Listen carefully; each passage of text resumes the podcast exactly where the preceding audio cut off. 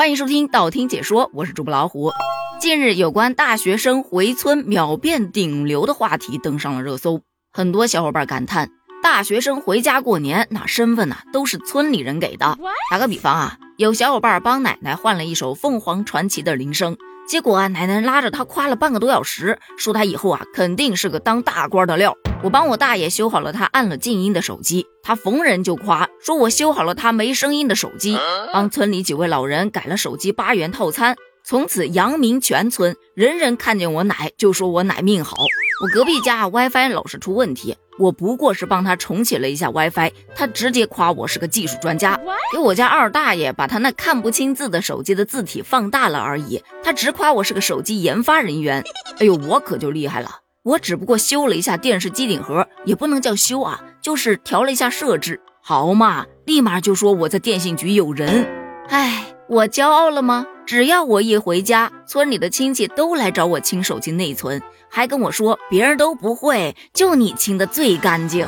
你还别不信，前几天就有一位大学生因为一个人搞定了全村的祝福语而登上了热搜。话说那是安徽合肥一大学生小王。一回到家，几个姨妈呀就请他帮忙写新年的祝福短信。木有想到啊，小王这短信写的是又快又好，姨妈们就认为，哎呦，这果然是大学生啊，文采好啊。于是立马就和同村的人炫耀了起来。这一下子，小王名声大噪，全村的叔叔阿姨都来找他写新春祝福短信。就这样，小王仅仅靠写短信祝福语的技能就征服了全村，他奶看了都迷糊了好几天。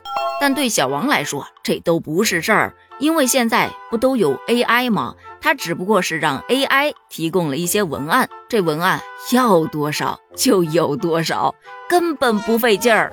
所以网友调侃。看见没？还得是大学生，掌握一定的技能，回村秒变顶流，从此走上人生巅峰，这不就团宠了？快学学老人家的人情世故吧！要老人都这样，还有不愿意回村过年的孩子吗？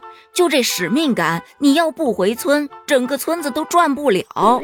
从今往后，这孩子在相亲市场上身价大涨啊！看见没有？咱们大学生除了干光年货之外，还是有点用的。谁说不是呢？一放假回家就成了电脑维修工、手机维修工、行走的度娘以及小初高行动题库。但也不是人人都有这么高的评价的。毕竟你修得好，就是哎呦，不愧是大学生。你要是修不好，哎呦，这大学真是白上了。那说到大学生回村，除了村民给身份之外，还对大学生有很多的误解。例如，只要你说你是学计算机的，哎，那我们家电脑坏了，来给我修修呗。我不会。你学计算机的，你不会修电脑，那学费白交了。你是学什么专业的呀？我学的心理学。哦，那你给大姨看看，现在大姨在想啥呢？大姨。我是学心理的，不是学算命的，那不一回事吗？哎，侄儿啊，你是学金融的是吧？你以后赚大钱呐！不是的，叔，我别谦虚啊。最近这股市啊跌的不行，快给叔选个好股票。哼，我倒是敢选，您敢买吗？